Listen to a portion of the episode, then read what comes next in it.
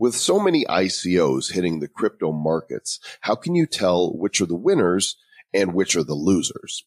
In this episode, we'll discuss some of the things to look for as you do your own research. We'll also share how to stock up on free crypto via airdrops, and you'll discover a bank that's gotten wise by allowing their customers to invest in cryptocurrency. It's all the deliciousness of a plate of bacon without the greasy mess. Welcome to episode number 94 of the Bad Crypto Podcast. Five, four, three, two, one, zero, ignition. Who's bad?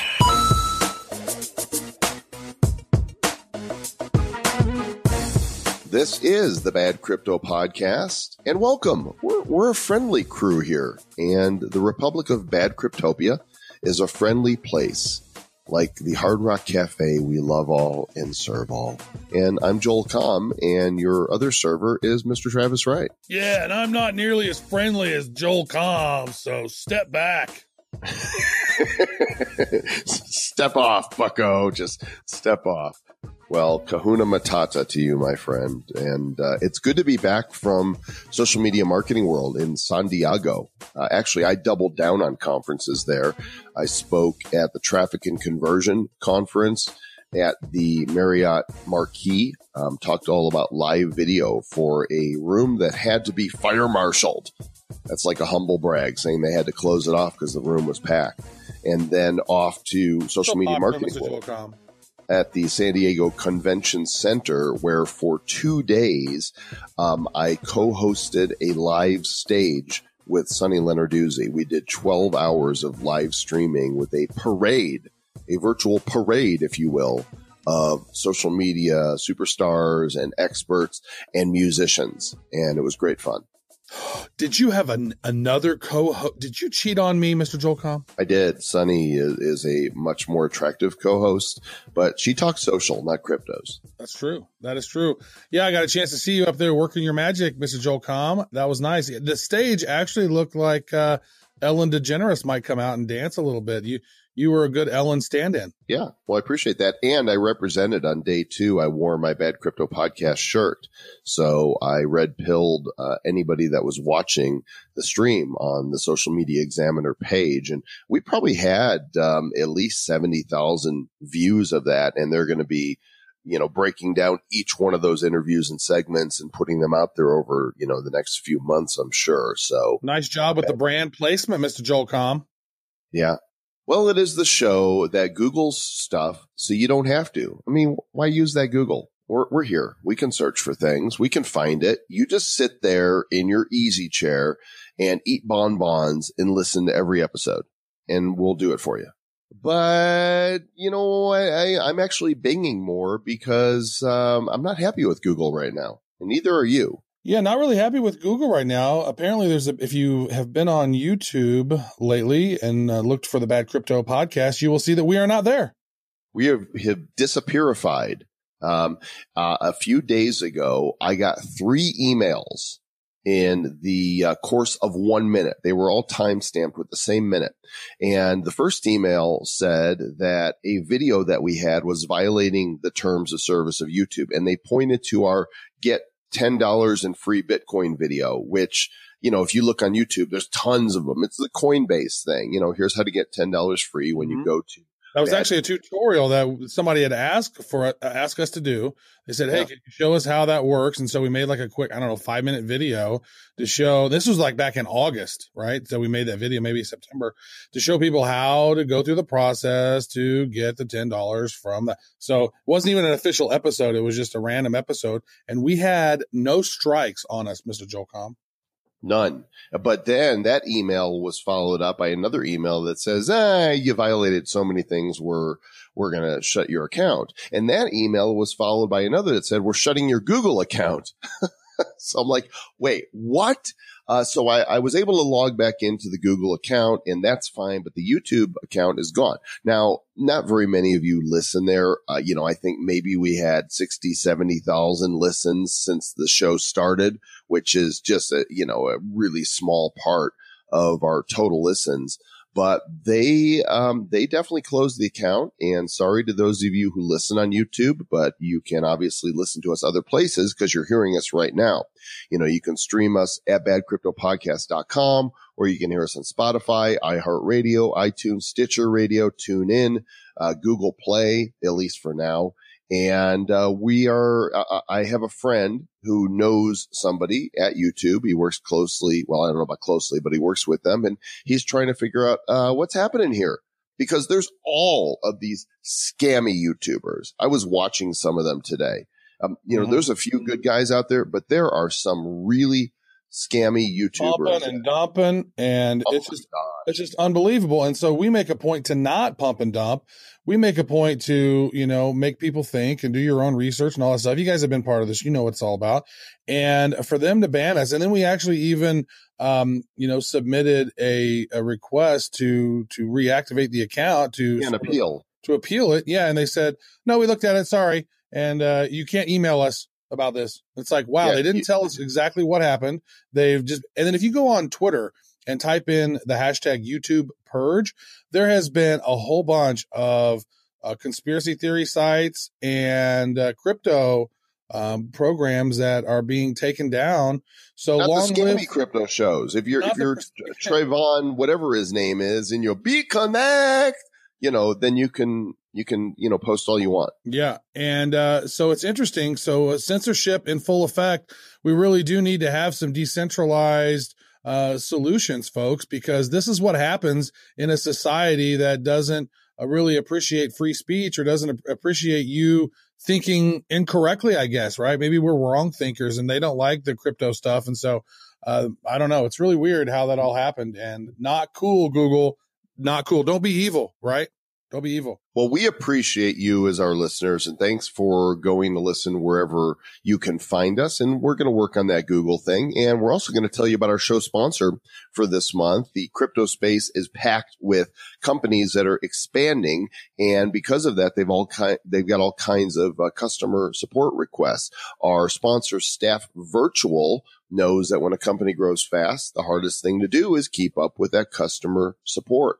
And so if you're in the crypto space, you might want to outsource that support. Staff Virtual's got years of expertise in that arena and they're applying it to the crypto space. So check it out. If you're doing an ICO or any other type of crypto related company that needs customer support, go to staffvirtual.com and you can checkify that out. Oh, oh, hey, Mr. Joe Comm, before we go on to questions and comments, you know we have all those those bad crypto stickers, right?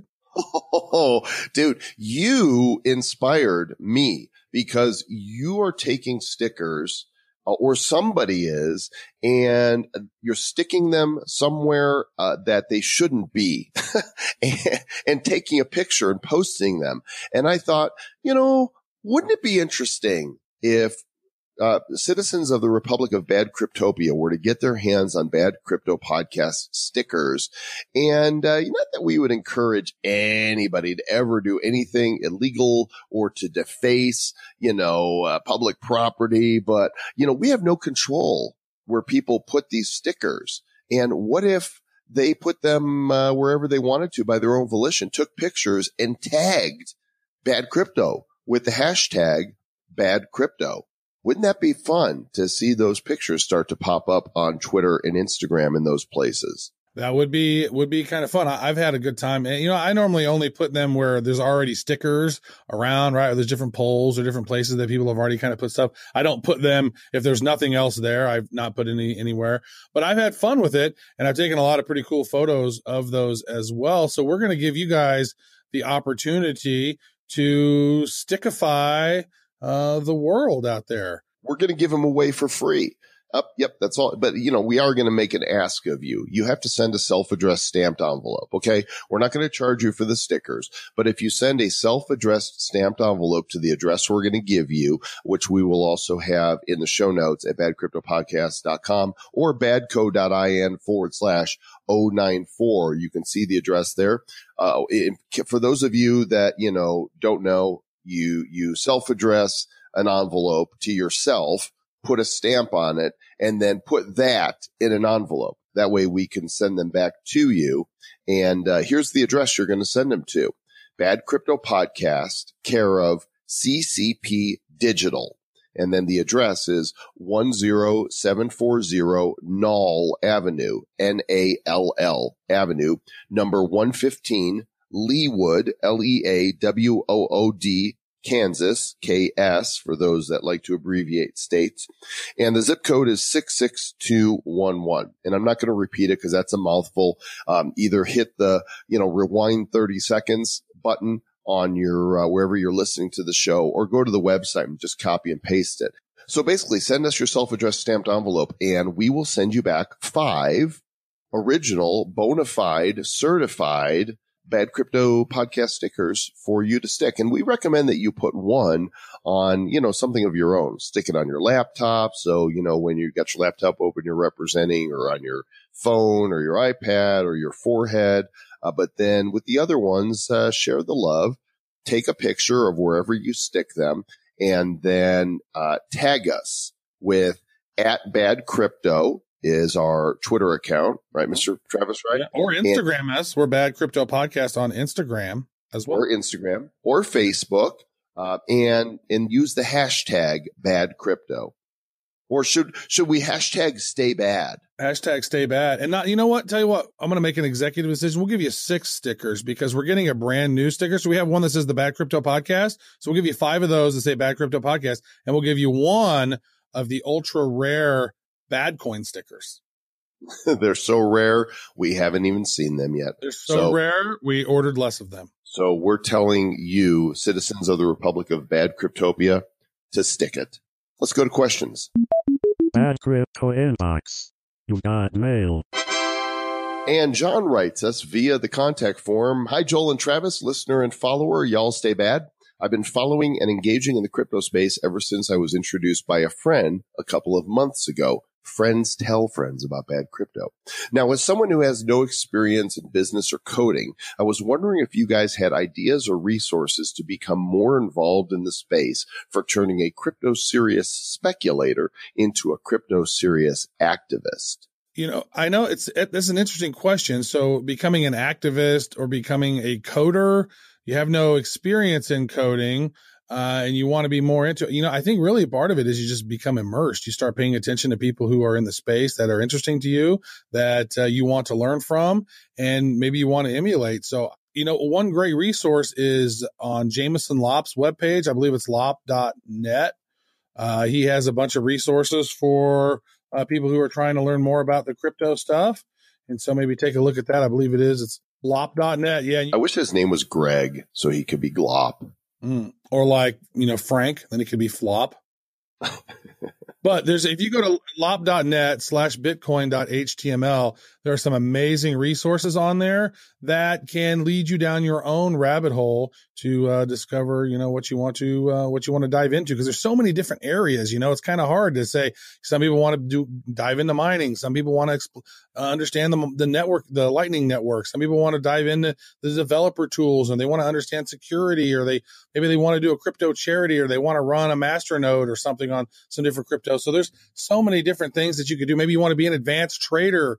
Uh, so there's a lot of stuff you can do, and there's a ton, a ton of great, great resources on that as well. And Bad Crypto is included. Woohoo! I just looked. Bad Crypto's on there, and we're red. Oh, how about that? Cool. Yeah. Well, maybe you want to become a YouTube crypto scammer. You know, so um, yeah, don't do that. There's plenty of those out there. Bad Crypto voicemail. You have one new message. Joel and Travis. This is Catherine in Bangkok, Crypto Granny. I just listened to your latest episode about the crypto community. Great episode. I have a question for you, too. How, what is your definition of success for the Bad Crypto podcast, for your community? Where do you want to be in five years? Do you want to be getting a lot of money as speakers at conferences? Do you want to be on CNBC and Bloomberg and be the go-to guys?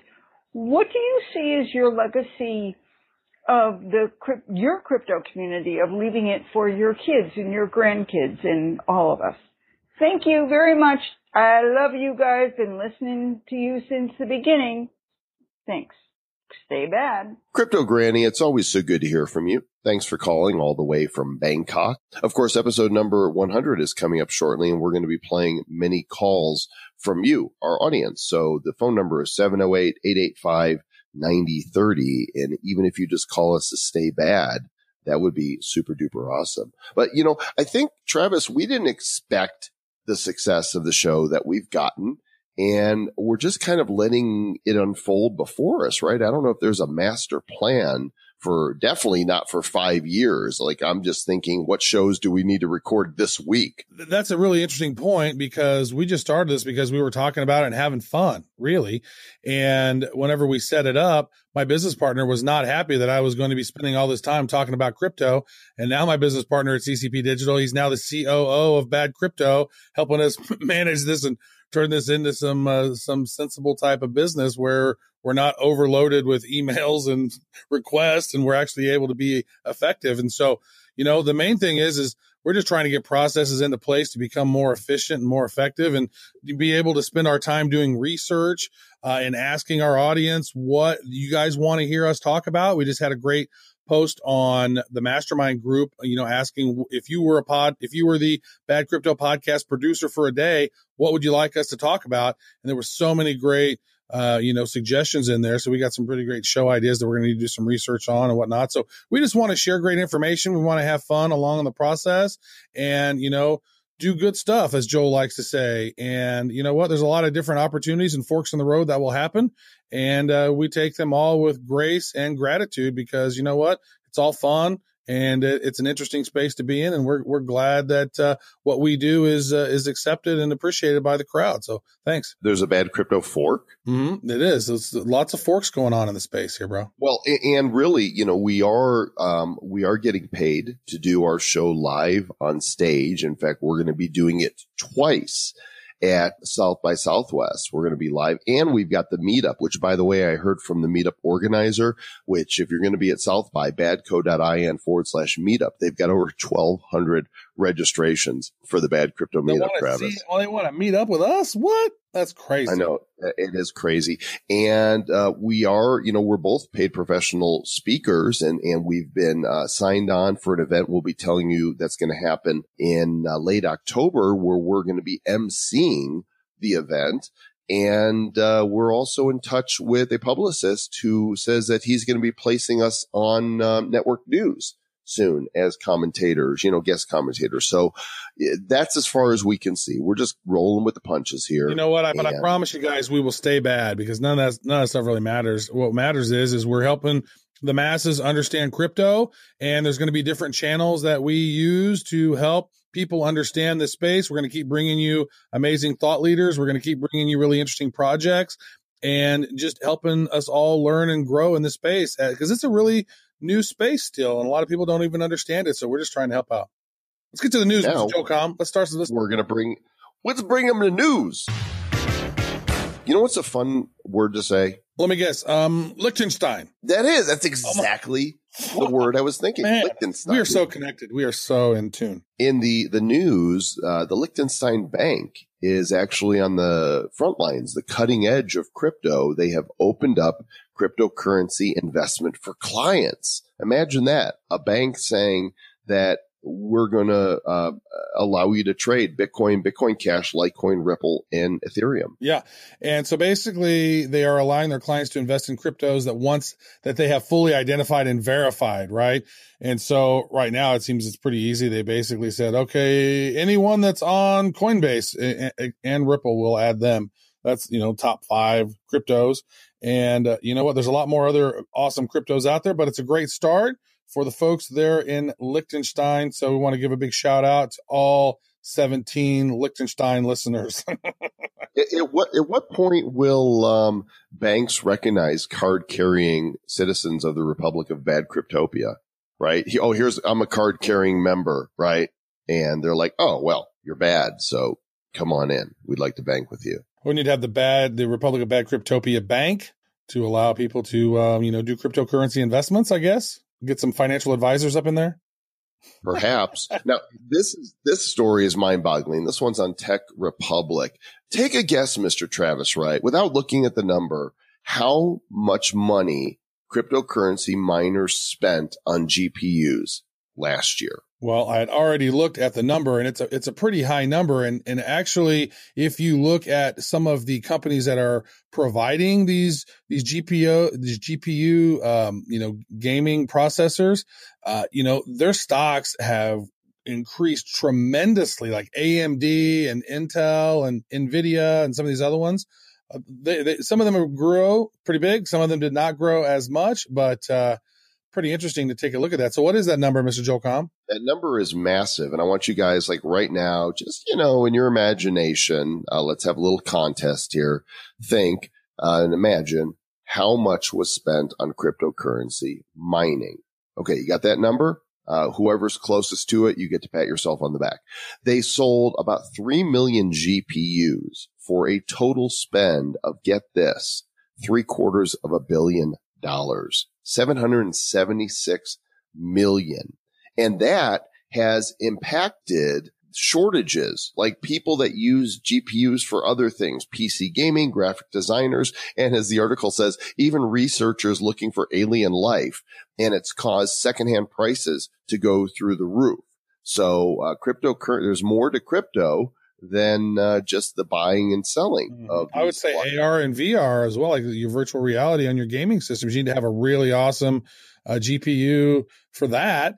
And uh, yeah, so there's all kinds of industries that are vying for this. They are not available, guys, because all of us crypto nerds are out there getting mining equipment. But some people don't need to mine them. Did you know? And we've talked about this previously that one way that you can get cryptocurrency is via airdrops, which is basically free tokens that are sent to your account with sometimes without you even asking for them. And there's an article here on cryptoclarified.com that says money can't appear out of nowhere, but cryptocurrency can. And uh, you guys can read about this um, how to get tokens sent to uh, your wallet. Yep. And that's one thing that's really interesting about that is that you're right. They do sometimes just randomly show up. I'm like, what the heck are these tokens? So what I do is if you have your, you know, your MyEtherWallet or your uh, MetaMask, uh, you know, open up your Etherscan and that'll tell you all your different stuff that's coming in. So if you have some Ethereum that's stored on one of those wallets, and if you look into your tokens received tab there, I actually have my Etherscan for a couple of different addresses bookmarked, so I can just click on them to see. And you'll see randomly there's different coins that sort of pop in there from time to time. And once they're in there, they don't they don't leave. There you have them now. But I've not. I've, have you received any that were actually worth anything yet? Uh, well, it's funny because I remember when I received 500 Tron. And so for a short time, those were worth what, 10 cents or so? Mm, those got Um, almost twenty cents so- at one point. Yeah. Yeah. So there you go. If I had sold them, you know, at the prime, that would have been worth $10. I just two days ago, I got an airdrop from Meds, M-E-D-S. I got 3.66, uh, tokens. I have no idea what it is, but you know, it's, it's always fun when you see them, but you can more proactively find airdrops and ask to be airdropped. So this article goes over a lot, shows you, you know, things to do so that you don't get scammed, um, and you know what you need to get them. So that that's fun. Check that out. Airdrops and then also those uh, ICO bounties. That's another way to get some free crypto. But this show's not about free crypto. This show is bad. The show is bad. Also in the news here, this is interesting.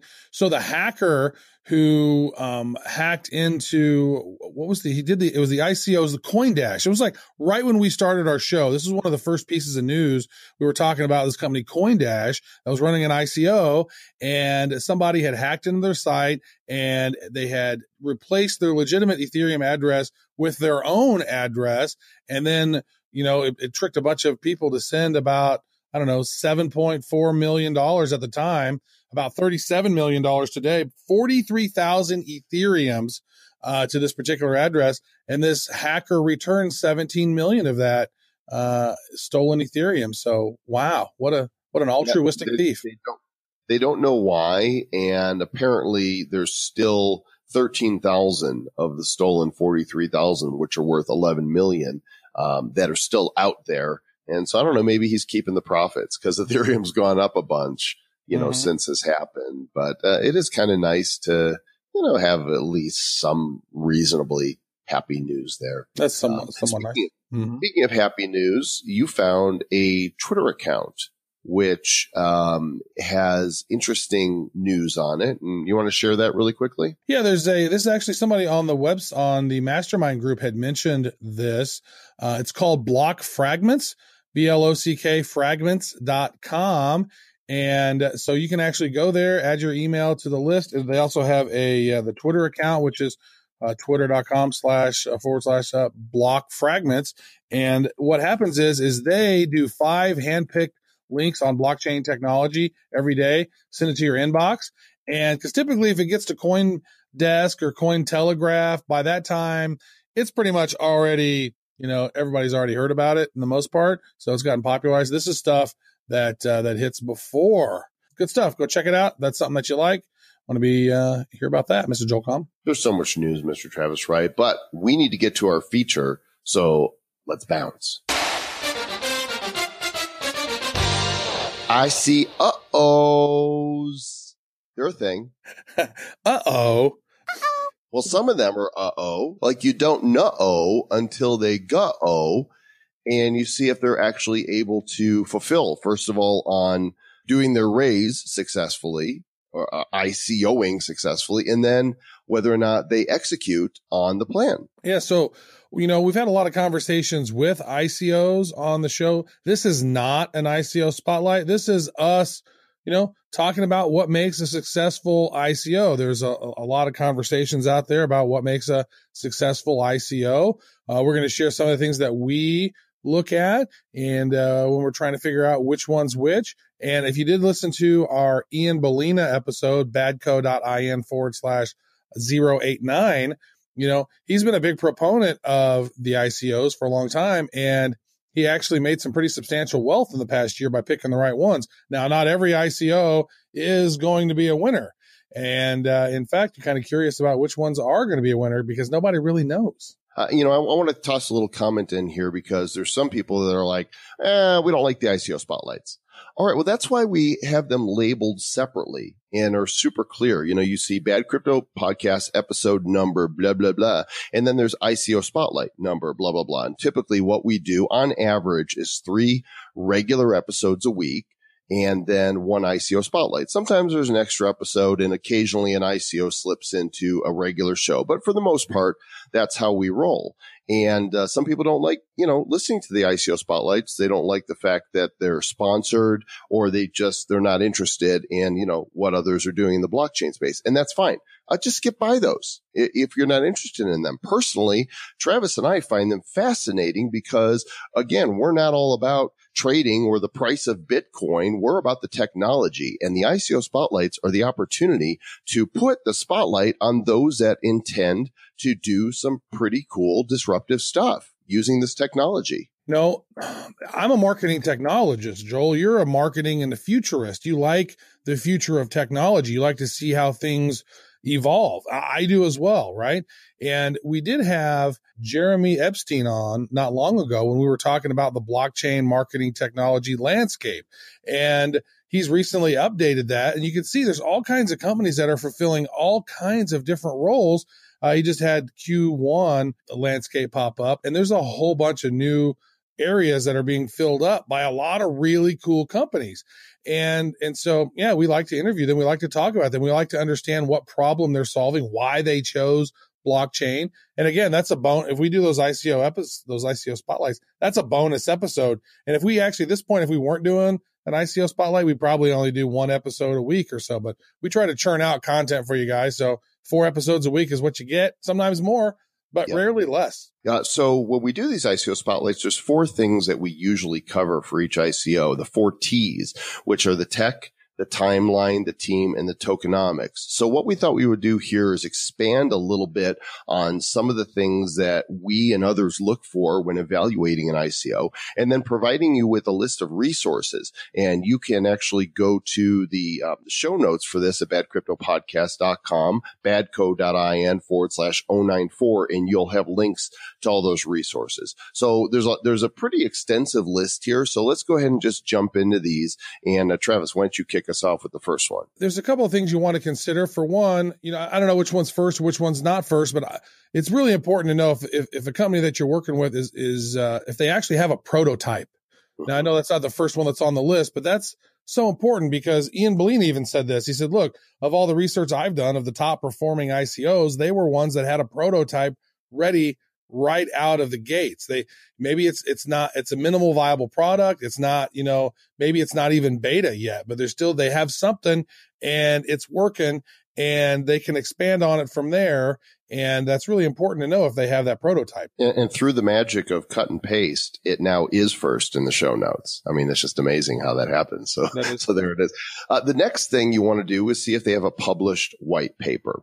And, you know, we've heard from uh, Ronnie Moas and others say, look, just having a white paper isn't enough. And he's right because you can spend money on a beautiful white paper, have it professionally written and laid out and designed. That doesn't mean on its own that it's, uh, you know, it's a solid ICO. It just means they have a pretty white paper. You, you know, we've seen white papers that aren't nearly as pretty that have more compelling projects. But in this case, you want to see, do they at least have a white paper and, and can you understand it? Because a white paper should make sense to the average person, you know, like us, you know, we, we try to speak as, as we think about this stuff. We're not pointy heads and we don't want to talk over anybody's head because, well, A, we can't do it.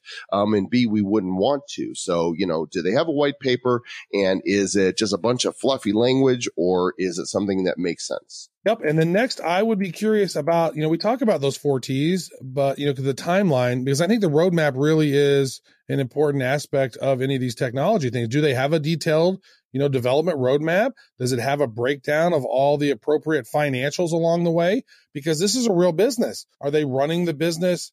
You know, uh, as a business, are they have they do they have experience already of running business? You know some of those things are interesting to think about but I, I like to know about a roadmap and have they already checked off a few uh, things on their roadmap or is it just kind of pie in the sky wishing this at this point hmm And what about their team? Is it strong? Do, do the people on their team have a history of work in this particular industry? In other words, do they know what they're doing? Uh, you know, are they, their advisors that they have on the team, are they strong? Do they have a background, you know, in this particular niche or market? And so team matters. team definitely matters and then you know a lot of the things we still if we're going to you know go back and talk about tech that's one thing i did not mention is you know what blockchain is it using? Is it building its own blockchain? Uh, is it uh, is it an open public blockchain that they're using?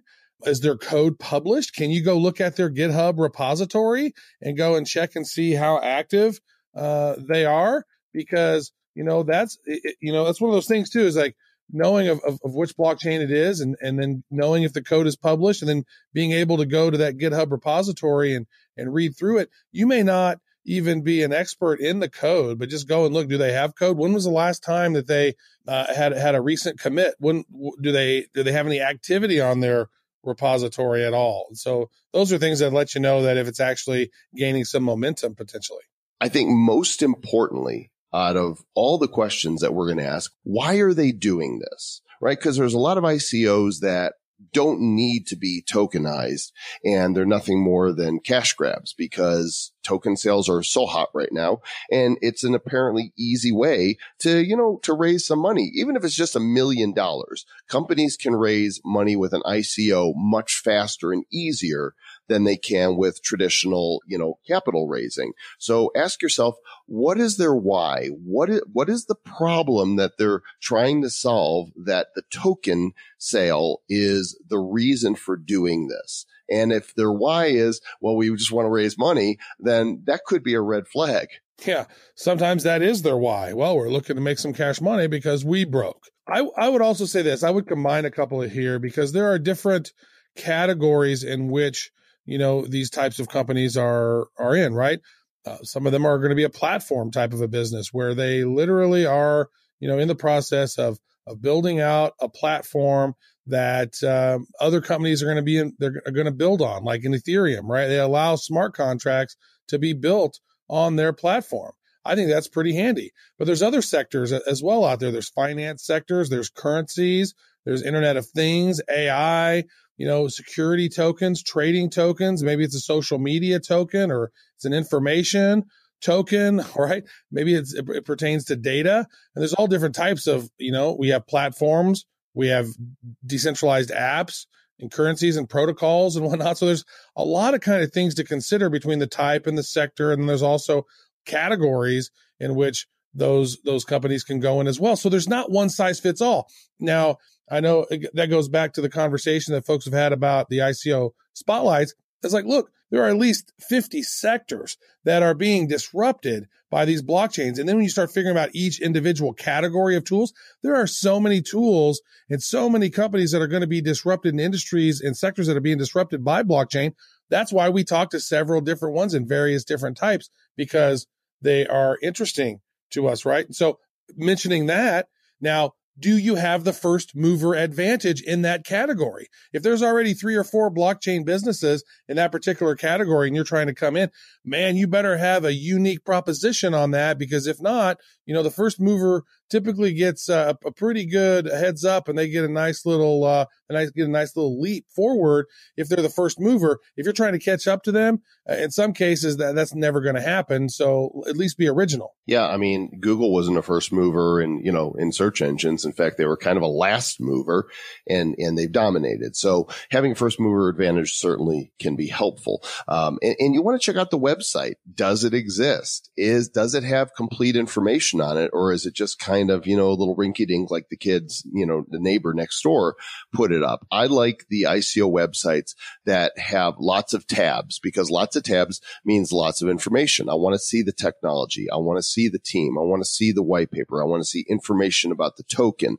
You know, I want to see the community tabs. I want to see case studies. I'd love to see a prototype if that's active. And so very much like white paper, just having a comprehensive website doesn't mean it's legitimate, but it sure lends to that legitimacy. It, it sure does. And, you know, also you want to take a look in their community, right? Now, that's one thing that, uh, you know, it's not part of the four T's, but it really should be because community is really, really important. Like how maybe it's the, the fifth T is Telegram or Twitter. Like how, Right. How big are those for you guys? Because social media uh, is important and, and how your team is connecting with the community is important. And if somebody sends me over their Telegram uh, channel and it has like 14 people in it, I mean, how are they going to have enough, you know, movement in their, you know, ICO to even complete their ICO?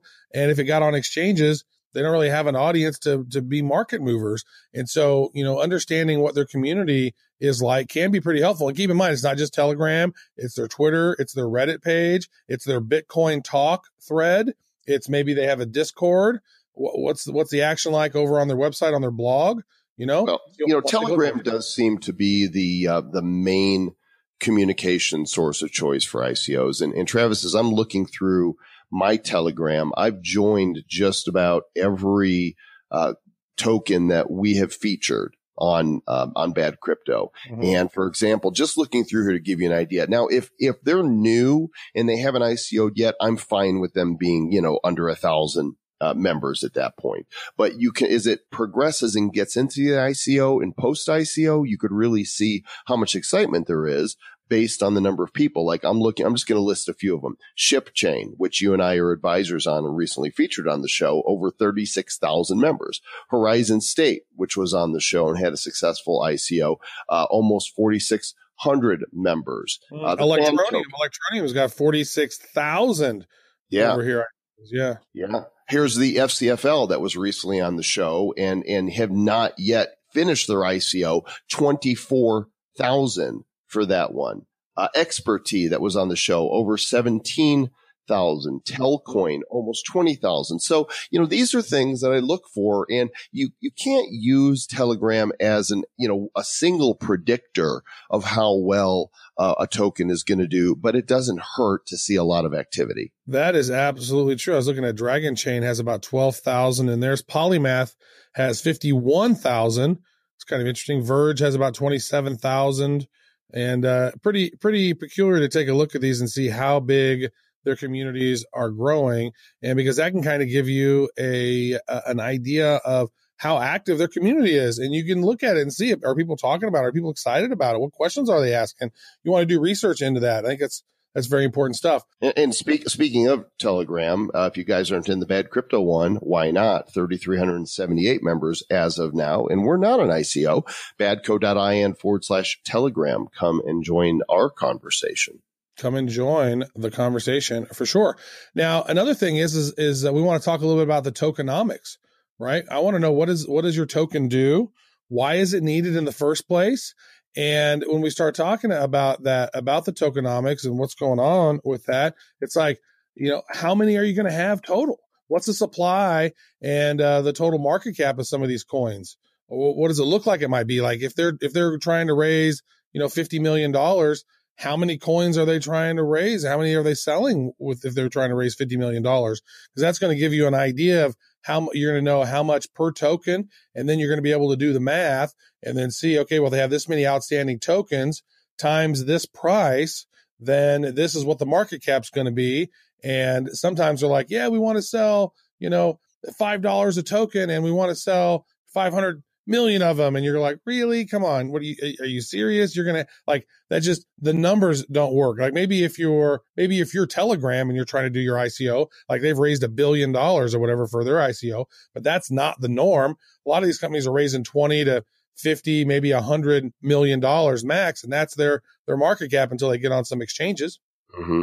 Yeah. And, and, you also want to, you know, take a look at how are the tokens allocated? How much are they giving to their team? How much is being distributed during the ICO? How much is for marketing? Some ICOs are very team heavy. It's like, okay, why are you guys hoarding so much of this? Right. And some of them are, the team has a, you know, a reasonable amount, whatever reasonable it might be, and they're distributing a lot more of them. Uh, also, you can ask how much has the company raised in private sales pre-ICO. You know, in the United States, you have to be a qualified investor in order to, to contribute pre-ICO. And often that's at least $25,000. And just using uh, ShipChain again, because it's the first one that comes to mind, they were going to do an ICO publicly, but they raised 30 million privately before that happened. And so they didn't have a public ICO. Yep. And, uh, and so again, you know, looking back into that, they're doing an ICO, how much are they trying to raise? How much are those tokens a pop? Because typically it seems like, it seems like the best gains, uh, historically have been from those ICOs that were priced under 10 cents during the ICO. And if you can get in and, and buy and they're under 10 cents and they're maybe seven cents or five cents. And then, I mean, I, I think the Electroneum, the Electroneum was a penny. And mm-hmm. so I, I put like seven or 10 ether into that to get them at a penny a pop. And then I think I sold them when they were around 11 cents a piece. It's all nice like, gains, Mr. Travis, right? We gains. So, you know, the trick is, is that you're not going to win all of them. A lot of these ICOs are not going to be successful. The trick is, is to find ones that meet your criteria. And we're not here to tell you, this is the right way, the wrong way, or whatever to view at, view an ICO. These are some helpful tips. We actually have some really, really strong links, some ICO resources, some uh, some tools and, and some websites to do research on ICOs, and also a few pieces of content around is the ICO a scam? What are some mistakes people made during ICOs? What are some steps, you know, to determine if an ICO startup is credible or not? What are some some signs of an ICO scam? Again, we're just trying to, you know, arm you guys with information to help you make better, clearer decisions in this crypto space. And you can find all those links on the website at badcryptopodcast.com or for the shortcut, go to badco.in forward slash 094 which just happens to be the episode number. And of course, we want to encourage you to do your own research. Don't, you know, we don't recommend that you just go on to a telegram or a message board or Reddit and, and, you know, just because somebody says this is going to the moon that you, you go buy it. Put some time in to do some research. Don't believe the hype and definitely don't go to YouTube for recommendations. I am not a uh, a YouTube advisor, Mr. Travis, right? I am not a fan of YouTube at all right now, actually, Mr. Joe We're pretty unhappy with YouTube. So DYOR, do your own research uh, and you know figure out what's right for you, and understand that whenever you invest in cryptocurrency, you could lose it all. It could go to zero. You could have nothing left, and you'd be eating mac and cheese and ramen noodles. Mm, don't don't believe the hype. Well, that's going to wrap it up for this episode, Mr. Travis Wright and citizens of the Republic of Bad Cryptopia, the finest nation and republic in all of the crypto world. And maybe we just need to have our own island and um, and call it Bad Cryptopia and form our own sovereign nation. We could do that and we could all stay bad.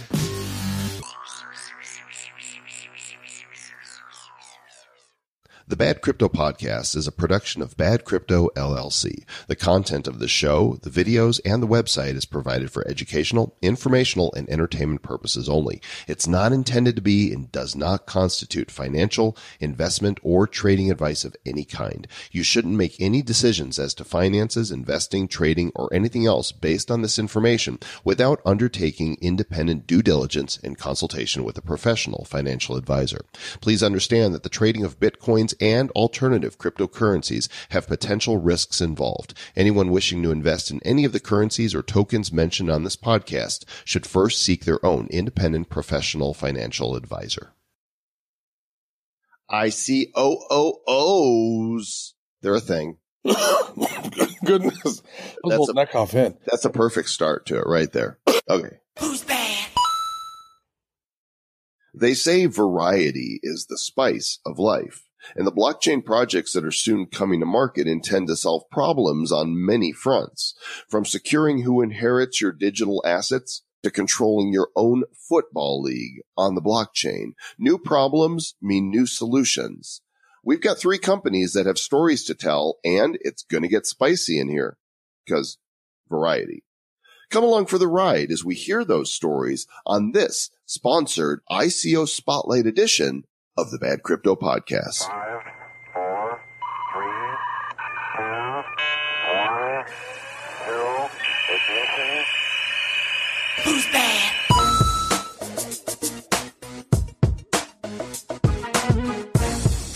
Welcome, friends, to the Bad Crypto Podcast, the show for the crypto curious and the crypto serious, and, and the many other 31 flavors of crypto uh, variety. Because Crypt- Crypto ICOs. this is the crypto ICOS with a, a crypto inside cryptoists as well as. Oh, this is like Christmas time in the city. It depends on what your definition of is is. Is is. Yeah. Let's say that. Uh, this, i- no, not ISIS. I'm just trying to think of a joke that wouldn't be seriously offensive here, and I can't. So I guess it's true that once you go bad, you're uh, you're never sad. Heard in over 190 countries around the world. We're shooting for 300, but the problem is, is there aren't that many countries. Well, we also listen to in a few counties on Mars and a couple provinces on Jupiter. And, and on the not planet Pluto. Yes. Yeah, but there's only one person there, so we don't we don't really count them. It's actually not really a person, it's more of an entity. Is a dog. so this episode, I'm really excited about this one, Mr. Joel Comm. There's some there are there are, you know, two of the ICO spotlights are really awesome that are really cool and fun. And the other one kind of is this, is a crypto highlight where we're actually, you know, kind of a sad thing, but it's it's a necessary thing because, you know, I don't know if you know this or not, but people do die. And what happens to all of our digital stuff when we're dead? There's no way to inherit it or or to gift it to anyone effectively. Yeah, and so Digipulse is going to attempt to solve that problem with their blockchain. And the two fun ones that we're going to talk about, one of them is going to send us on a Pokemon style treasure hunt. Only you're going to find cryptos out in the real world using augmented reality. And I know as a football fan, you're super pumped about the fan controlled football league. Yeah, I mean, imagine this with your mobile device being able to pick the plays that are actually played on the field, Tecmo Bowl style, right? And that's that's what's that's what happens. You can literally with with the fan controlled football league, you are in control. Like I think it's if you're in the audience at the game, or even if you're in the crowd at home watching the game through the Arena Football League, they actually had a team that they've tested this out. The technology already works, and now they're rolling it out uh, on a wider scale to the crypto space. And I think that's a fun, fun one. You guys are going to dig all three of these. And full disclosure, as always, this is a sponsored episode. Not, this isn't like the, um, you know, like Zilla or uh, Staff Virtual that you know has the quick little sponsorship at the front of the show. These are actually uh, companies that we've had conversations with that want to be on the show, and uh, a lot of them we say no to. They're just they're not a good fit. Either uh, the the content that they're bringing to the world isn't something that's a good fit for the show, or we just don't see real value in it. And but those that we do think are interesting, we say, great, we'd love to have you on the show. It's a sponsorship, and so you have to pay us in order to have this slot. So all of the interviews that you're going to hear are sponsored interviews where Bad Crypto is being compensated for the uh, the interview time that they're going to have, and uh, we are not making any recommendations for any of the tokens or coins or currencies that you hear about on the show. Not just this ICO spotlight, but ever,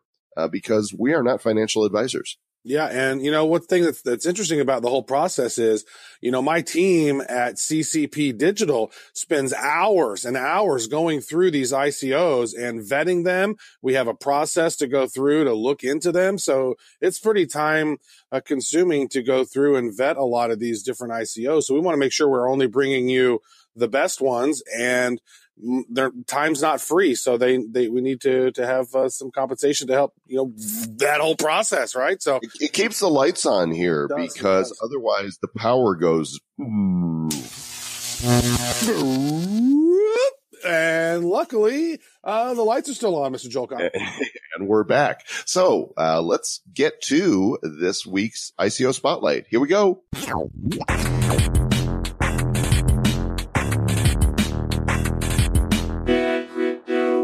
Are you ready for some football? um, well, I, I I don't know. My, Mama always said foosball's the devil. Not foosball, football.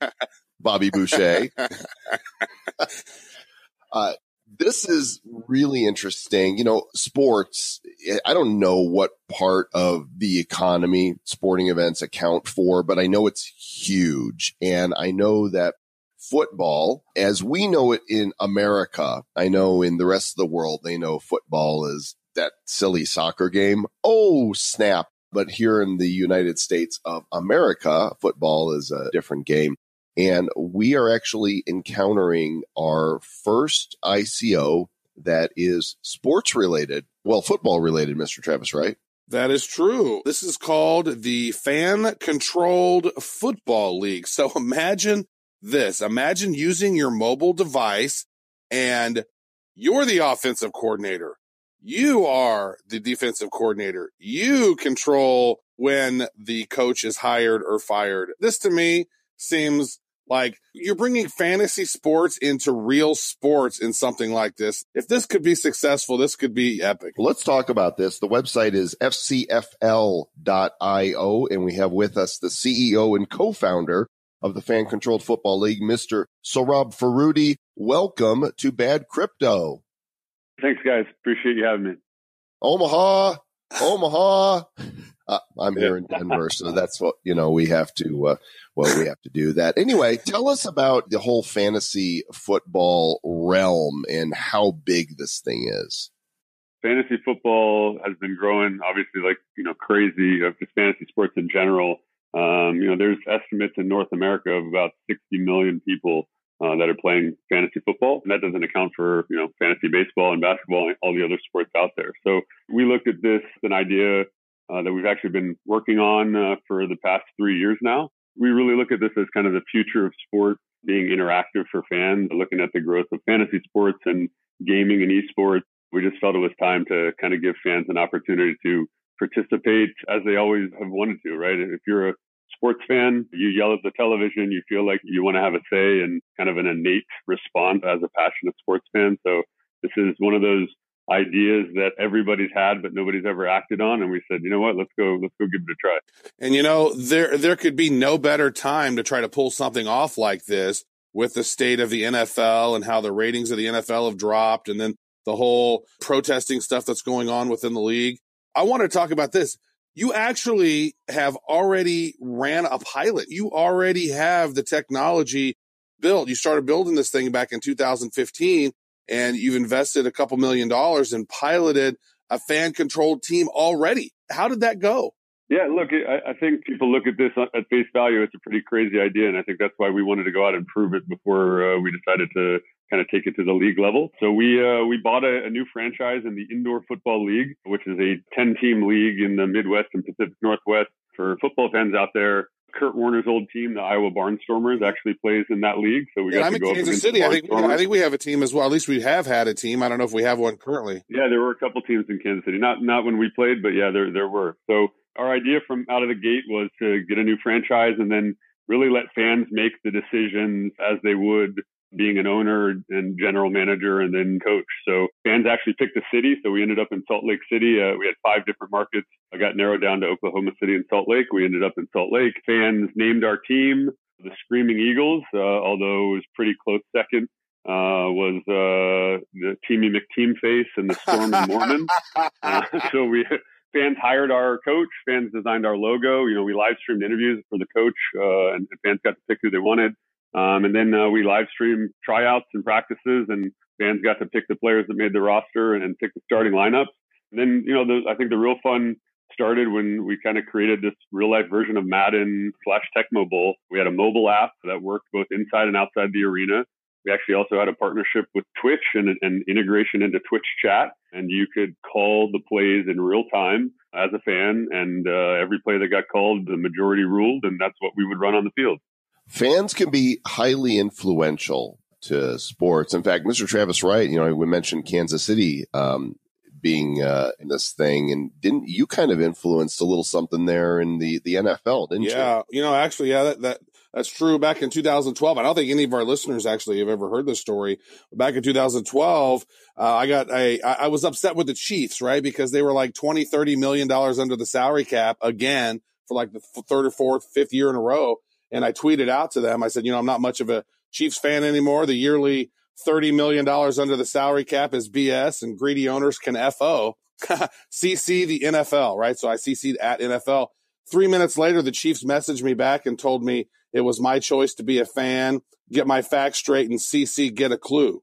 And, and I was like, whoa. And so that one moment turned into a Twitter sort of a storm, which then we ended up growing a community around this sort of, you know, save our Chiefs. Like we didn't like the ownership uh, and who the general manager was and, and the leaders. And we literally created this whole deal over the course of the whole season. We were flying uh, banners over Arrowhead. We literally took to the community and facilitated some change. And if you want to learn more about that, you can literally just Google Travis Wright, Kansas City Chiefs. That whole story will pop out. But fans right now in the NFL, it really doesn't matter if fans come to the game or not because they're getting so much money off of these NFL contracts, these TV deals that the fans have kind of been marginalized. So I love what you're doing here, guys, with this bringing the fan and immersing the fan into these, into these games. And one thing that really struck me is that you already have a prototype and your team is pretty phenomenal. So I was looking through your team. If you would maybe talk to your team and talk about your advisors because you have people who have worked for the NFL. You have people, the dude who ran mobile for NFL, the dude for who ran entertainment for Coca Cola, the former COO of the 49ers. You got Galia. She's the co-founder of Bancor. So you just got, you know, the guy from one of the, the CMOs of FanDuel. So you just have a pretty amazing team. Well, now they don't talk about it, Travis, because you just, you yeah, just I was did. just blown away. I was like, wow, they got a lot of great people here. Thank you.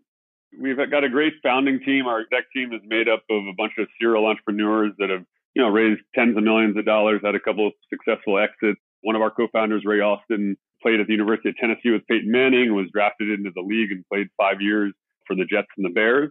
And then, yeah, our, our investor and advisor list, like I said, you know, I think this idea resonates with people. It even resonates with, with executives that have done this at the highest level in, in sports and entertainment, right? So, as you mentioned, Andy Dolich, former CEO of the 49ers, Mark Irace, former chief marketing officer of FanDuel, uh, Manish Jha, who was head of mobile at the NFL and actually was at ESPN before that, ran mobile at uh, ESPN. We're actually going to be announcing uh, very shortly a new advisor that's coming over from uh, Riot Games. So he's Ariel Horn, the head of global content, esports content at uh, at Riot. He's going to be joining the advisory board. So, like I said, we're we're trying to really kind of bring together the worlds of esports, fantasy, and traditional sports, and we've got people in all of those sectors interested and excited about what we're doing. A lot of those guys are actually investors in the business as well, and have been with us not just for this kind of you know ICO and uh, token sale that we're doing, but have been with us since you know the Screaming Eagles over the last couple of years, helping us really build and shape this as uh, as we go to market.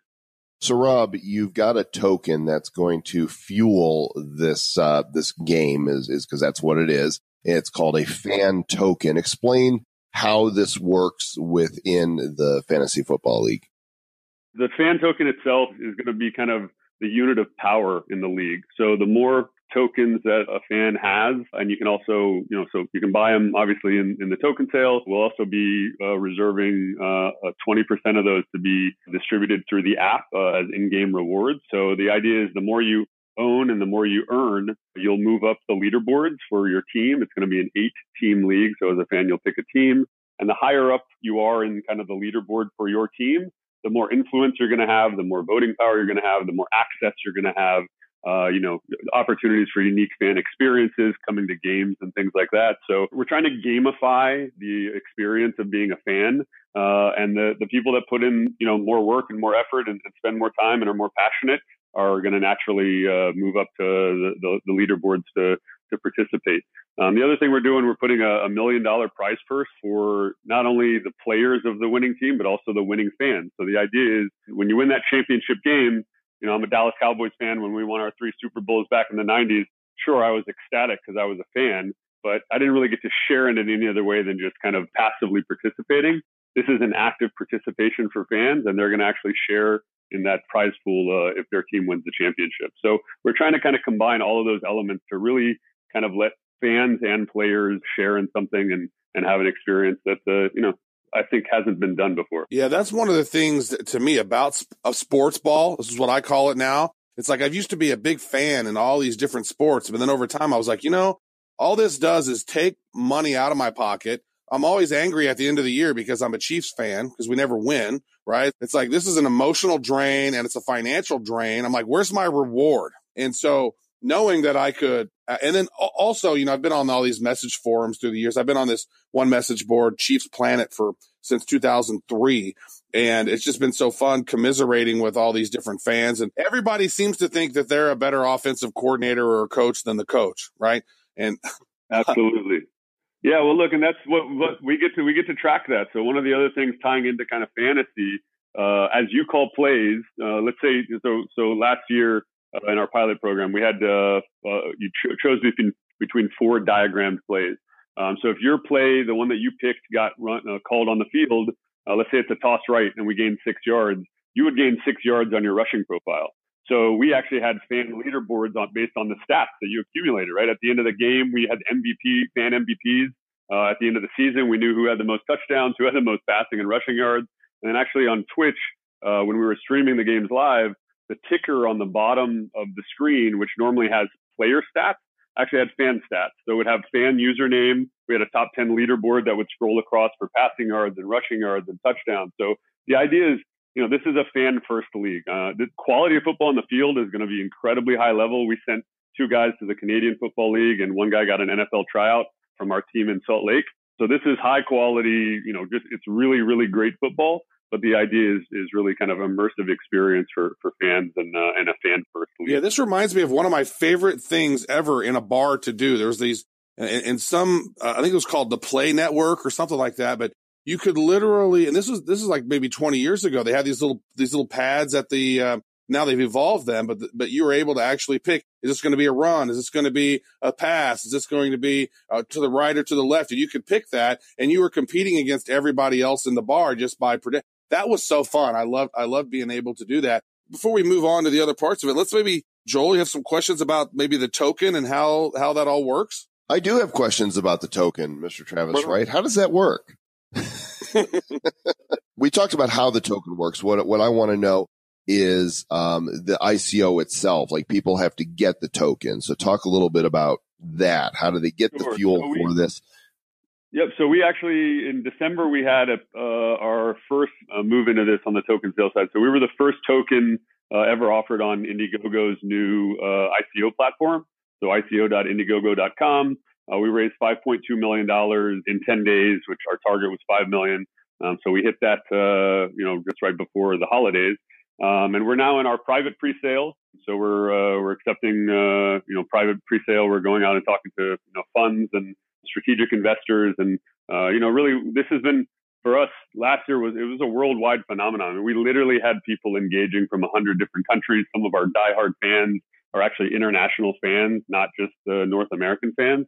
Um, so you know we believe this kind of spans the globe, and um, and so for our, our public sale, uh, the uh, the token sale is going to start uh, in, in, April. Between now and then, uh, we're, we're we're focused on uh, our our private pre-sale, and we've got a couple of big uh, announcements coming.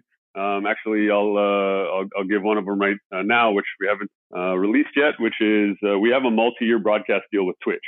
So we're actually going to be building the fan-controlled football league uh, in partnership with Twitch. It's going to be integrated into the Twitch platform, and it's really kind of going to be the first traditional sports league uh, that is built into the fabric of Twitch itself, uh, like a video game. So um, we're, we're really excited about that partnership. I think it's going to, at the end of the day, you know, sports live and die by eyeballs, and uh, we have an opportunity to, to, hit, you know, Twitch's 100 million plus uh, uniques a month uh, that are uh, interested in watching video and, and, and interacting with uh, with sports and, and gaming. So uh, re- really excited about that partnership. That's beautiful. Well, I, have one final question just around the token itself. Like, how many total tokens are there going to be? And then maybe how many of those tokens are going to be sold during the ICO? So we've got a, we're going to do a, a one cent token, uh, and our, our hard cap is 25 million. So, uh, we're going to be, uh, we're going to be selling 40% of the tokens kind of in the, in the pre-sale and, and public sale. And then there's about 6 billion total tokens that, that are going to be created.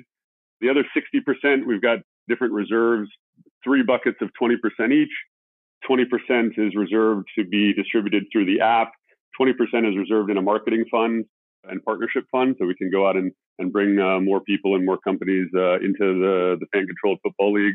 And then the other 20% is set aside for founders, advisors, and new hires, and those actually vest over three years which I think is pretty different than most uh, of the ICOs out there, which are you know vesting over six months or so. Mm-hmm. So we're incredibly committed to to this, and uh, you know we believe the future of sports is interactive. One of the other things I'd love to mention is we don't we're not just looking at football. Like we we're building a platform for for interactive sports. Uh, we, we're looking at fan controlled baseball, fan controlled cricket, uh, eventually the other football, right? So the idea is let's let's prove this at a league level uh, with a sport we're all passionate about and we love in American football. Um, but uh, really, this is about creating kind of the we call it the fan access network. That's we call it the fan token. So it's the fan access network, and, and this is an opportunity to just build interactive sports for the future. And pretty soon, fan controlled crypto. You know, because that's a that's a sport as well. Uh, Rob Farudi, CEO and co-founder of the Fan Controlled Football League, the website fcfl.io, the future of sports is fan controlled if these fellas have it their way. The white paper is there, all about the ICO. And I'm guessing, so Rob, that Telegram is that your uh, your feature, your, your, favorite way for people to connect with you? Yeah, at at Sohrob F S O H R O B F. Uh, I'm on there 24 seven. Uh, wake me up in the middle of the night. I'll be happy to talk to you about fan controlled sports. And uh, we are going to be doing also a, a big uh, $500,000 fan token giveaway uh, and referral program, which is going to get started as well. So uh, we look, we're building a we're building a sports league. We want as many fans as possible. So we want as, as many people out there to participate, and uh, we're excited to, to bring this to everybody. Excellent. Well, thanks again for joining us, and good luck. Thanks, guys. The Bad Crypto Podcast. You know, Travis. Sometimes on the ICO Spotlight, we've got some some teams on here that have completed their ICO. And so this is an, actually an inside crypto segment of the ICO Spotlight Show within the bad crypto universe. It's kind of inception-y. It does seem very inception-y, but you know what? There's a lot of great projects out there that people are curious about and they want to be on the show too. So you know what? Let's have some great conversations with people doing great stuff. This one is particularly fascinating. We've got two members of the DigiPulse team with us. DGPT is the symbol of the token that's available out there. And these guys have created the world's first blockchain based digital crypto inheritance system to make sure that if you've got digital assets or a crypto wallet, that you have control over who inherits your assets in case of your untimely demise or timely demise. It might be time. I don't, I don't know. Maybe it's not time, but whenever it is, you want to make sure it gets where it's going. Well, if you die, then it's at your time. Time, TikTok. Uh, but right now, it's time to introduce the two gentlemen, the CEO of Digipulse, Norm Quillis, and the CTO, Dmitry Dementiev Dedelis, or as uh, he likes to be known, D3. And coming to us all the way from Latvia. Welcome, gentlemen, to the Bad Crypto Podcast. Hey guys, Hello there. thanks for having us. Yeah, from all the way in the other side of the world. And I'm curious just because Travis and I have never been. Latvia is surrounded by what other countries? So it's a Baltic state. It's surrounded by Estonia, Lithuania, Belarusia, and Russia. And, and it's a beautiful part of the world, isn't it? Oh yeah, come check it out. Well, you know, we get the right crypto event over there and Travis and I would enjoy that. So you guys are doing a project that we've not seen anyone else tackle. And I know there's a story behind this. And I think it begins with you, Dimitri. So what's the why behind Digipulse? So the idea came on one early morning when I was working my previous startup, doing extra hours to release the product on time. And one day when I was traveling to work, I almost collapsed on my daily commute. So at that point, I started to think about all the digital assets I have, which might not ever get delivered to the person who could use them. Basically, all my family and friends. So yeah, that was the beginning, beginning. Mm. You know, that's one of those things that I've often thought about as well. I have two young kids and it's like, you know, what happens if I pass away? What am I going to do with these $47 worth of crypto that I have? I want to make sure they get that. I mean, it's almost $50. So they need to make sure they get that. And this is a big problem, right? Because we want to be very secure with our private keys. We don't want to let people know where they are. We don't want to let people know what's up with that. And so how is it that you guys are able to accomplish and solve this big problem? I just wanted to tell you one thing straight away that it's fifty dollars now. But what happens when your kids grow up? It'll be about eighty dollars probably. but he jests. Okay, so uh, from a technical point of view, that's quite simple actually. The security of this whole service is solely, basically the whole encryption happens on the user's computer in the browser. So any file which is intended to be shared with the inheritors is being encrypted client side, uploaded complete gibberish to our servers, then it's distributed across the storage provider servers. So that's the way how it works. Afterwards, the person can gain access by recreating the encryption key which was used initially to encrypt the files. That's the shortest version I can come up with. The thing is that we ourselves as a service cannot access anything that the user has chosen to store on our blockchain. So it's not seen by our service. It's simply from the user itself to the recipient afterwards. We're just the middleman who helps these files get to the other side. How does that actually work? Let's say my family doesn't even know that I've got this crypto. Explain the whole process. Okay, so the process is that besides uploading the files, choosing the encryption key, and setting up the contact information for the inheritor, the person also selects the activity checkup integrations. Basically, it ranges from outgoing transactions on Ethereum wallet down to public APIs like Twitter, Gmail, Dropbox, any API there is. Later down the road, there's also other APIs which we're going to offer ourselves, but that's a completely different story. The process happens in the way that once we stop receiving activity from all these endpoints for a certain specific period of time, we notify the inheritor about the necessity to access the inheritance. That's when the recipient goes in, fills out a query with some questions that afterwards generate this key that is needed to unlock all of the assets. The idea itself, where it came from, was that in the banking industry, there's a process known as escheatment. So basically what it means that if a bank has an account and it hasn't been touched for, let's say, three years, it varies uh, depending on the bank itself. And other online services have this as well. And if after these three years they fail to find this user who has this bank account, they pass these assets on to the state who afterwards tries to locate the rightful inheritors.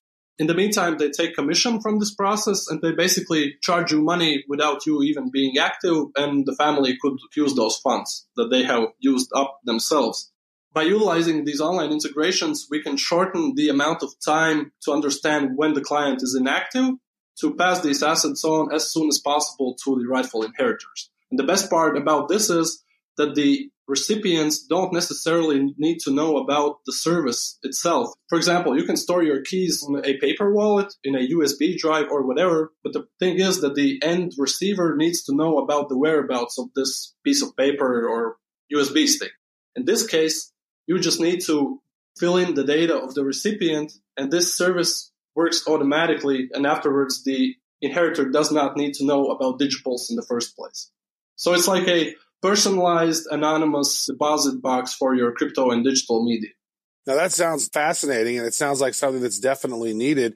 Now looking at your website, you talk about your technology having a decentralized core that you also are using double encryption and you have this trustless architecture. And so my question would be, how far along is your technology today? I mean, is it fully baked? Or are you going to be using a lot of the ICO or the money from the ICO that you raised to build that up? What's that roadmap of finishing up the technology? The roadmap looks quite promising, actually. We are releasing the beta in less than seven days. Well, like, we're trying to release it by 28th of February. So it's less than seven days. Yeah, it will come out. Well, what, actually, by the time this is released, it'll be the 28th of February. So essentially, you're shooting for today if you guys are listening to this as it rolls out. By the way, didn't share the website. Want you guys, if you want to take a look at it to know where to go, it's digipulse.io, D-I-G-I-P-U-L-S-E dot io, where you can see more about the existing developments and service that you guys have here. Talk about the community that you've built around this and where people find that. How do they engage? how it all started was like uh, I think a lot of ICOs go the same path through Bitcoin Talk. That's where we initially launched our idea, and it wasn't all fun and games at the beginning because at that time we had the idea. We found that we have this perfect product fit for the crypto community, but at that time we didn't actually know all the nooks and crannies of how to conduct an ICO. And our idea, we had two ICOs. So the first one we did on August that failed to reach our soft cap, but the idea was that it was a little bit too complicated, the initial vision we had. But we had a lot of great feedback from the community that we afterwards integrated into our new vision, came back stronger, listened to the people, shout out to everyone who helped us get where we are today. And afterwards, we basically, this also granted us credibility because all of the funds from the initial ICO were given back to the investors. They understood, hey, this is a good project. The team is solid. And from that on, the ball started to roll. We had a couple of YouTube personas who actually made videos about our project that raised. Right. I'm not sure if I can mention people names on your project, but uh, Cliff High was uh, one of them who actually featured us in his report. At that time, I think it was number report number six. And the community just started growing from there. We just uh, focus on delivering the product on answering basic questions, on improving our product and listening to the community because actually it's a product for the people. So it makes sense to listen to them in the first place, right? For sure. Yeah, and, and actually on your website you actually have Cliff's quote there, and he's the chief scientist at Half Past Human. He's actually like a, a really sharp sort of data scientist, analyst kind of guy, looking into the future and looking into different things that are being said and sort of finding the pulse of, of what's going on. And he makes predictions about stuff. And he said Digipulse is another of these great ideas from Open Minds in Latvia, begun as a small business focused on the atoms we leave behind. Uh, they had a good vision to see the digital remains we leave as yet another problem needing solving. Digipulse consider themselves very well positioned to take on the responsibilities of the space. Now, you know, this is, this is something that, you know, as of today, February 2018, everyone dies at some point, right? That might change in the future as we get into DNA modifications and whatnot. I mean, that's some sci-fi sounding stuff. It's a possibility, but right now we all pass away. We've not figured out how to conquer death yet. And this is a big problem. And being able to solve the fact that we can leave our digital assets behind is something that I've spent a lot of time thinking about. And so I think one question that a lot of people would want to know is like, how capable is your team of being able to pull off something this big? Well, I can straight away say that our team is 100% capable. What we want the people to understand is that we are startup driven people with this mentality of, uh, can I curse on the show? we well, never curse on the show, damn it. Uh, get done. And this is the mentality. this is the mentality that we have in ourselves that we aren't going to sit in the office like from nine to five and look at the clock. It's the other way around for yeah. us. It's to deliver the product, create what we have promised. Everybody is really driven, uh, motivated. And this idea is challenging in its essence as well. So all the dev guys are super eager to tackle all the issues which come along. Uh, we have had brainstorms almost every other day how to creatively work around the issues we face on daily, like basically there are issues all the time. And uh, without the proper team, we wouldn't be able to deliver the product at all. I think what's important to understand too, and, and, that I've discovered as I've looked deeper on the site, is this just isn't about just passing on crypto. This is all digital assets. So, you know, if you've got cloud drives, you know, storage out there in the cloud, your email accounts, your social media profiles, all of these things could be placed on the blockchain so they are inheritable. Is that correct? Yep, that's correct. And the idea is that we initially aim for the crypto space because it's easier to focus on one small segment uh, at a time. But afterwards, the goal behind the digitals is that basically we tackle all the digital stuff you can leave behind, including the integrations to the services and whatever you can think of everything that's digitized will be used, will have this ability to be stored in the digitals. As we're winding up this interview, then, you know, we always like to know about the tokenomics. I mean, how does your token work? The Digipulse, the DGPT token, is that right? DGPT. How does that actually work in this ecosystem? Locally here, we have heard about a lot of projects that use the ICO to simply raise funds and the token itself is useless. In our case, we are utilizing it to pay our storage providers who keep up the Digipulse blockchain itself. So it's necessary in order to have these people help our cause, basically. That's the shortest summary. Yeah, the shortest summary we can. I think the, the question is how does it actually work? How does somebody use it? Uh, the okay. token or yeah, the, the, product? The, the token. How how do you use the token? so once you uh, once you create a vault, uh, so basically, a user creates a vault, and afterwards, he has to pay utilizing the, the, our token, our DGPT token. Afterwards, this comes into our system. A part of it comes back to the company to like uh, pay for the existing expenses that we have, and another part of it goes to the storage providers who keep keep up our blockchain. And then it's like transmitted through the company, it's transmitted back into the uh, circulation so other people can jump on and again start utilizing the token. So it's a, a, form of payment and a form of reward for the storage providers. But in the near future, we also plan to integrate fiat payments for the service so that other people who are more focused on digital media as opposed to crypto assets could also utilize our product. As two things that people don't like to think about, death and taxes, and both are inevitable, which means, you know, when producing a service like this. Your market is everyone. Uh, you know, so that's a, it's not a bad way to run a business. As you guys were talking about the roadmap, we didn't get too far into the future. So maybe you can tell us the, the long term vision and where this is going. Currently, the idea is to have this product delivered for the B2C. No, the B2C direction. Or, yeah, exactly. Uh, like... So currently we are uh, developing the B2C direction, which we initially set out to do. But afterwards, we see that we also have applications for the B2B model where we can integrate with the third party wallet providers or online exchanges where we can help these services to understand better the activity of their clients. And this would help a lot of people out, especially the services themselves, because if they have an inactive account, they can afterwards find out the inheritor and then onboard this new person into their service. So, so basically, not they wouldn't lose a customer. Yeah, and also there is this uh, like social positivity aspect to it because they are like uh, caring about the assets of the users, and this is something that we plan to finalize by the end of this year. Norman Dimitri from DigiPulse. Again, the website is digipulse.io for you guys to check it out. It is trading already on a couple different exchanges, Ether Delta and Cryptopia. Thanks, guys, for joining us and sharing your story. Hey, thanks for having us. Thank you.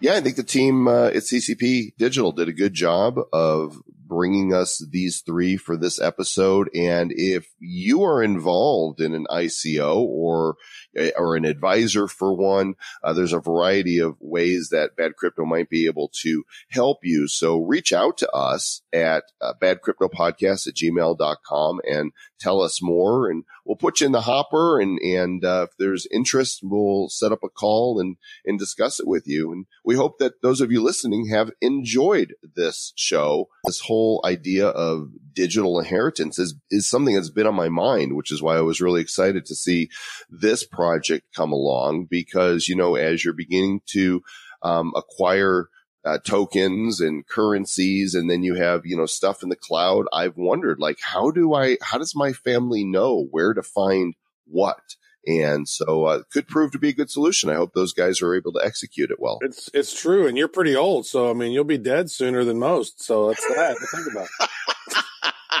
what is this this is like that show with shatner that we've talked about Yeah, it's never too Shat- late You're the Shatner of this show. I might be dead. I might be dead before you. You never know. You, you're not guaranteed each day, folks. I mean, every day is a blessing. Live as if you're blessed. And as always, Mr. Joel Comm, do good stuff and stay bad. yeah, do good stuff. Stay bad. Have a dichotomy. Have a and little carpe diem the carpe, carpe all the go find all those little DMs, gather them together and carpe the crap out of them You carpe the sh- this DM. You hear me? Stay bad